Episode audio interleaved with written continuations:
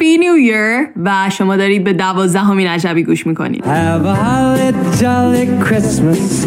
It's the best time of the year. Now I don't know if there'll be snow, but have a cup of cheer. این پادکست بیشتر برای اوناییه که they text me every single day after listening to Ajnabi saying I don't know what I'm doing in life I don't know what I want to study I don't like what I'm studying at this moment this one belongs to all of you guys out there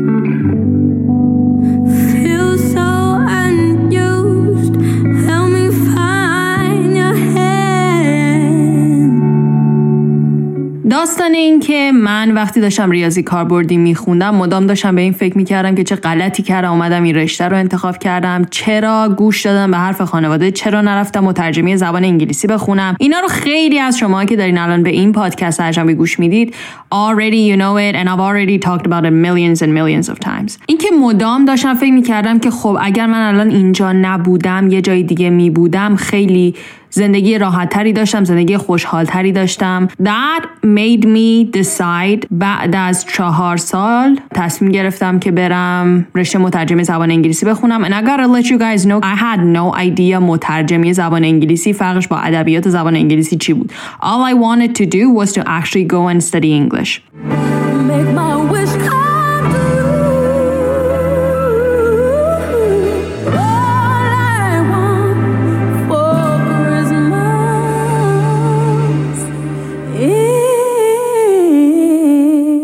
رفتم مترجمه زبان انگلیسی که داشتم میخوندم به این نتیجه رسیدم که oh this is not really that much what I want. I love the major. خیلی علاقه داشتم. وقتی دروس ادبیات زبان انگلیسی رو میخوندم I was super happy. ولی به قسمت مترجمی که می‌رسید که قسمت اصلی رشته من بود I didn't like it at all.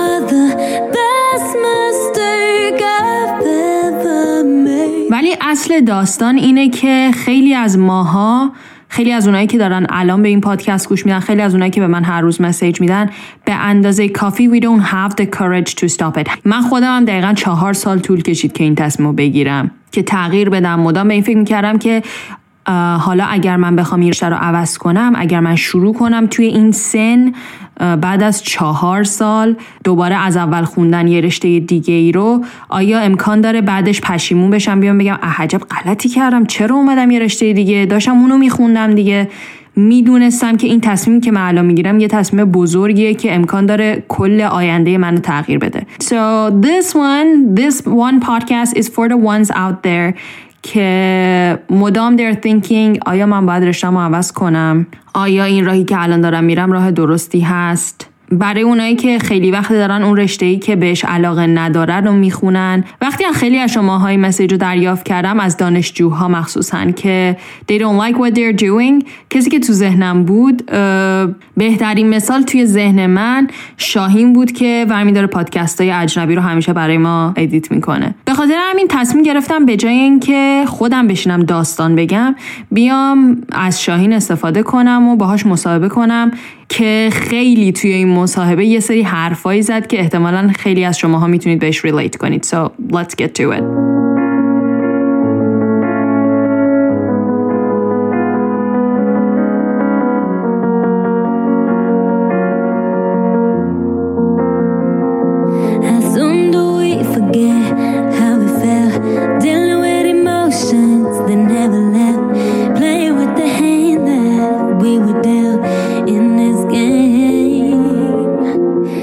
person who's gonna talk right here is the one who edits all of the podcasts. And the funny thing is, the dumb shit is not studying that at all. I'm very stressed. I've never done this before actually. ببین حواست باشه زیاد پشت ندیا. شاهین جان خب شاهین خیلی از بچه که پادکست اجرابی رو گوش دادن تا الان تو رو می‌شناسن. هزار بار من اسم تو رو تو پادکست آوردم. So you finally here. خیلی جالبه که تو الان توی فیلدی که داری کار می‌کنی و فوق العاده موفقی فیلدیه که تو اصلا درسش رو نخوندی و الان داری یه چیزی می‌خونی که واقعا I'm like what the fuck با اینکه من خودم ریاضی کاربردی خوندم. So tell me about it. من دانشجو برقم دانشجو برق حالا یه جایی بعد ترم آخره ولی عدد ترمم بودن در حد دکترای کارشناسی شده یعنی سیزدهمین ترممه. و بخوام راستشو بگم من دو بار اخراج شدم ولی برگشتم و تمامش کردم. I'm so proud of you. And this field that you're working in is? من مهندسی صدا یا edit و mix mastering انجام میدم و کلا موسیقی و صدا و این چیزا خیلی علاقه دارم. چند سال پیش شروع کردی رشته‌تو؟ من دیگه الان میشه سال ششم هم دیگه. ششم داره پر میشه. آره سال هفتم همه من هفت سال پیش شروع کردم بعد اه، یادمه که موقعی که داشتم می‌زدم مهندسی برق اینجوری بودم که فقط برق نشه هر چی می‌خواد بشه. آره، بعد برق شد. چون من از بچگی اصلا آدم این نبودم که بگم که اوه ایول درس بخونی. مثلا مامانم وقتی اه، جشنواره خوارزمی پخش می‌شد می‌گفت شاین یه روز میشه تو بری این تو من گفتم نه نمیشه من نمی‌خوام برم این. و من رشته راحت خواستم و اینا که تموم بشه نشد. So you regret it. نمی‌تونیم کامل اینو بگیم. چون هر چیزی راجع به مهندسی صدا می‌دونم باعث شده که یعنی معلول اینه که من اون دید خفن رو توی برق داشتم. البته دید خفن تو برق باعث شد که اینجا بشه. منظورم اینه که این برق خوندنه تنها جایی که به درد خورد یا من تونستم یه کمی به درد بخور در بیارم ازش این بودش که صداها رو مثل سیگنال می‌بینم و می‌تونم رفت بدم به هم دیگه. اینش خوبه اما به جز اون من واقعا حس می‌کنم که هفت سال رو علکی هدر دادم دیگه و این روزا هم که بیشتر از همه این حس داره تو صورتم کوبیده میشه. تا حالا نشستی بگی که اه ولش کن. دیگه می‌خوام ولش کنم اینو برم یه چیز دیگه بخونم. هر شب هر آره هر روز واقعا. بین دو کلاسام وقتی داشتم از دانشگاه برمیگشتم وقتی داشتم تو دانشگاه می‌رفتم آره همیشه من می‌گفتم ولش کن تمامش کنم بره. و یعنی می‌خواستم نباشه فقط. یکم کمتر شد این اواخر ولی اوایل که اصلا خیلی وضع بدتر بود. ماما اینا نذاشتن من برم سمت هنر و موسیقی و نمی‌دونم هر چیز دیگه ای چون که مامان ایرانی رو که می‌شناسی می‌خواد که بله. جلو بقیه بگه که فلان چیز رو می‌خونه پسرم. و خب خیلی دهم پر کنه. تو دانشگاه هم همینه؟ به هر کی میگی برق واقعا یارو میگه اوه برق. بعد میگی آره میگه اوه ای سخته نه میگی آره. میگه ولی کار ندارید که. میگی نه دیگه بیکاریم دیگه هممون. نه حله بس. یه سوالی ازت می‌پرسم. اگر دوست داشتی جواب بده. اگر نه که اصلا کاملا احترام می‌ذارم بهت. اینکه شاهین برای چی تصمیم گرفتی که همچنان ادامه بدی که یه دفعه ول نکنی؟ دلیل خاصی داشته که یه دفعه ول نکردی. نگفتی دیگه ولش کن اصلا نمی‌خوام بخونم. میرم یه جای دیگه. در مرحله اول خب خدمت سربازی بود. من اگه اخراج می شدم مجبور بودم با دیپلم برم خدمت سربازی و نمی‌خواستم برم. این از این. ولی وقتی بازگشت خوردم اینجوری بودم که بذار ببینیم چی میشه. و می‌خواستم واقعا می‌خواستم به خودم نشون بدم که اوکی می‌تونم تمومش کنم یا نه. آه یه دلیل دیگه هم اینه که درسای چیز کنکور کارشناسی خیلی سخته. یعنی دوست نداشتم دوباره بشینم دین و زندگی بخونم یا شیمی ترجیح دادم که ادامه بدم و گفتم ولش کن بابا بذار بریم. ولی خب الان یه واقعیتی که من فقط مثلا می‌تونم اینجا به تو بگم. اینه که من الان مثلا تحت نظر یه دکتر روانپزشک و با نسخه ریتالین مجبورم بشینم درس بخونم. و ببین انقدر خسته کننده است این اتفاق. وقتی تو ریتالین می‌خوری و چهار ساعت سر یه درسی و قفلی و وقتی میای بیرون اینجوری که من چهار ساعت زندگی رو هدر دادم بعد هیچ کاری نمی‌تونی بکنی و خستگی مغز ساعت ده شب. می‌دونی من واقعا حالم داره از این قضیه به هم می‌خوره. و فقط منتظرم دو هفته که مونده تموم بشه. برگردم به پادکست ساختن شاید باور نشه. خیلی اذیت کننده است. حتی اون درس خوندنی که دارم توش نتیجه می‌گیرم هم سخته. یعنی وقتی علاقه نداری مجبوری چه می‌دونم با یه دستبندی خودتو به جا بچسبونی که بخونی. نقطه مقابل این قضیه برای من صداه وقتی من با صدا دارم کار می‌کنم ساعت از دستم در میره. یهو می‌بینم که یه 24 ساعت من سر سیستمم و هیچی غذا نخوردم. و اصلا مهم نیست برام. این تقابله خیلی تو ذوقت می‌زنه. من اگه برگردم عقب واقعا شاید دانشگاه رو برم اما مهر ماه برم دنبال این کارنامه سبز زرد چرنگیه. ببینم کجا چی قبول شدم و به جای این رشته ادامهش بدم. What the fuck is this سبز thing زرد thing انتخاباتو که می‌زنی یه سری انتخاب داری اونا رو قبول میشی انتخاب پایینی ها رو شاید قبول شی. اون بهت میگه که ببین اگه اینو نمی‌خوای پایینی ها رو قبول شدی. من میرم دنبال اون ببینم چی قبول شدم به Makes sense. به نظر چقدر خانواده توی تصمیمای اینطوری دانشجوها تاثیر داره؟ و چطوری خانواده می‌تونه این مشکل رو کم کنه؟ ببین مسئله اینه که من همین الان وقتی به مامانم میگم که آقا من ارشد قرار رشته ای بجز برق بخونم میگه پس می‌خوای چیکار کنی؟ میگم می‌خوام یه رشته بخونم که کمی خلاقیت توش داشته باشه. اصلا نمی‌خوام بخونم. خب؟ میگه نه برق و ادامه بده. تو نمی‌فهمی من میفهم. الان پزشکا پول داره جامعن و همه خانواده دارن پوش می‌کنن که دکتر بشی ایشالله دندون پزشک بشی ایشالله. مسئله اینه که خانواده های ما مشکلی که دارن بندهای خدا اینه که یه دو دهه دیر می‌بینن. یعنی اگه یک دهه دو دهه زودتر مثلا من مهندس می شدم آره وضع خوب بود. ولی دیره الان مادر من. برای پزشک شدن هم الان دیگه دیره. پزشکا تموم شدن دیگه. بس چقدر می‌خوان دکتر داشته باشیم؟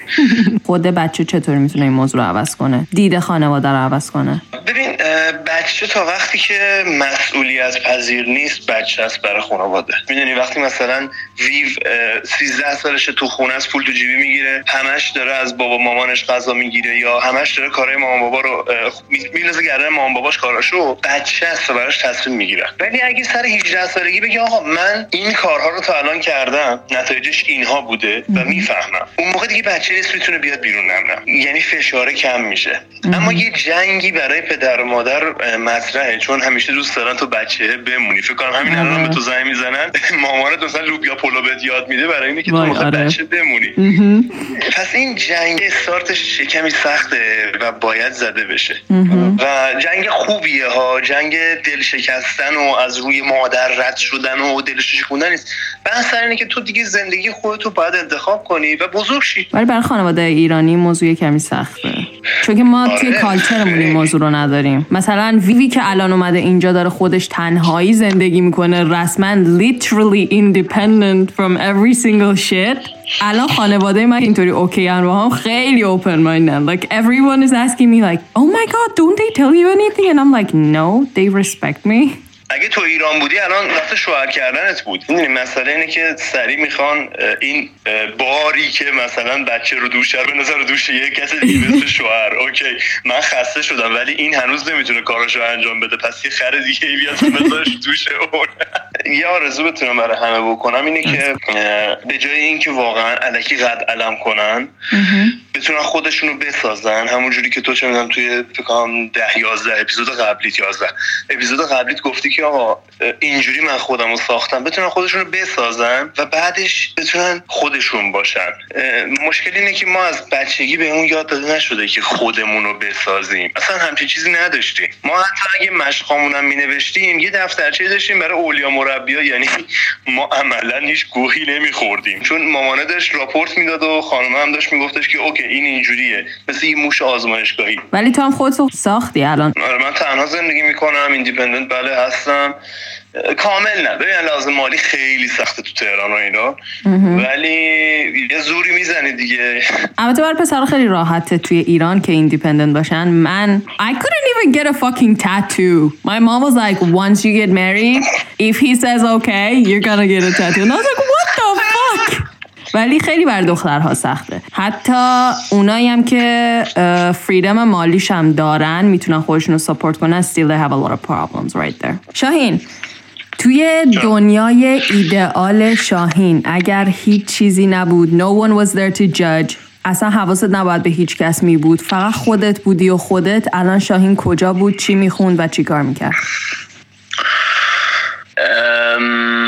من احتمالا دیجی بودم. یعنی داشتم موزیک میذاشتم و حال ملت رو نگاه می‌کردم و بر اساس اون باز هم موسیقی میذاشتم و موسیقی میساختم برای ملت و برام مهمم نبود چیزی. در کنارش من انیمیشن رو هم پیش میبردم احتمالا. و می‌رفتم سراغ گرافیک با خیال راحت بدون اینکه بترسم از چیزی گرافیک شروع می‌کردم نقاشی می‌کردم. شای پانوکا می‌کردم و احتمالا هم بعد این ترم من مومو مدلی بزنم. کلی تتو می‌زدم بدنم. دیگه چی کار می‌کردم؟ و خیلی خیلی سوال عجیب خوبیه. می‌دونی اسم کنم اومدم دیزنیلند مثلا. و یکی دو نفر از استادامونم گلوش رو می‌گرفتم و می‌گفتم ببین تو هیچی نیستی. و ولش می‌کردم و می‌رفتم. و فکر می‌کنم این کارا رو می‌کردم آره.